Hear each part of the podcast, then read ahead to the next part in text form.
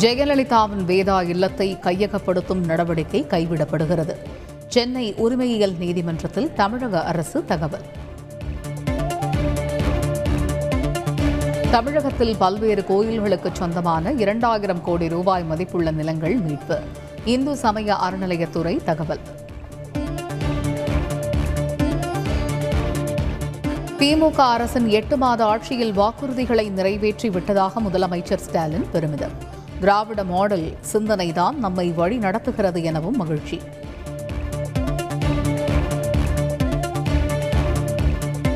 இந்த தேர்தல் ஆட்சியாளர்களுக்கு பாடகமாக அமையும். ஒற்றுமையாக பணியாற்றி வெற்றி பெற பாடுபட வேண்டும் என்றும் கட்சியினரிடையே எடப்பாடி பழனிசாமி பேச்சு. கூடங்குளம் அணு உலையில் அணு கழிவு மையம் அமைப்பதை தமிழக அரசு தடுத்து நிறுத்த வேண்டும். முதலமைச்சருக்கு அதிமுக ஒருங்கிணைப்பாளர் ஓ பன்னீர்செல்வம் வலியுறுத்தல்.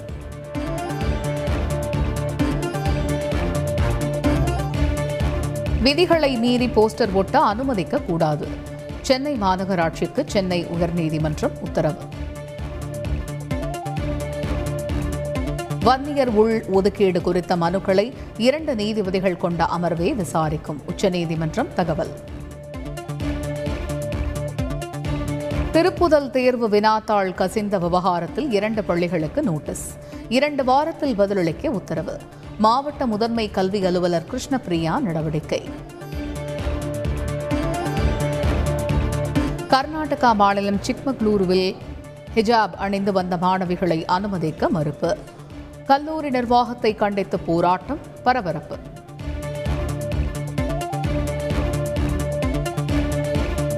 ஆறுமுகசாமி ஆணையத்திற்கு உதவ அமைக்கப்பட்ட மருத்துவக் குழு மாற்றியமைப்பு. ஆறுமுகசாமி ஆணையத்திற்கு எய்ம்ஸ் இயக்குனர் கடிதம்.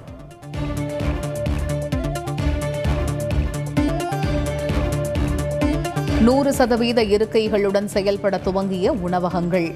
திரையரங்குகளிலும் நூறு சதவீத பார்வையாளர்களுக்கு இன்று முதல் அனுமதி.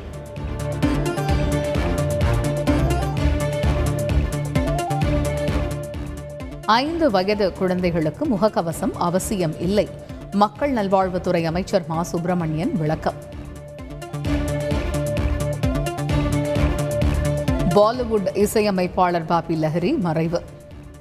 டிஸ்கோ இசையின் மூலம் ரசிகர்களை கவர்ந்த ஜாம்பவான். உக்ரைனில் உள்ள அமெரிக்கர்களை குறிவைத்தால் பதிலடி தடப்படும் புதினுக்கு பைடன் எச்சரிக்கை.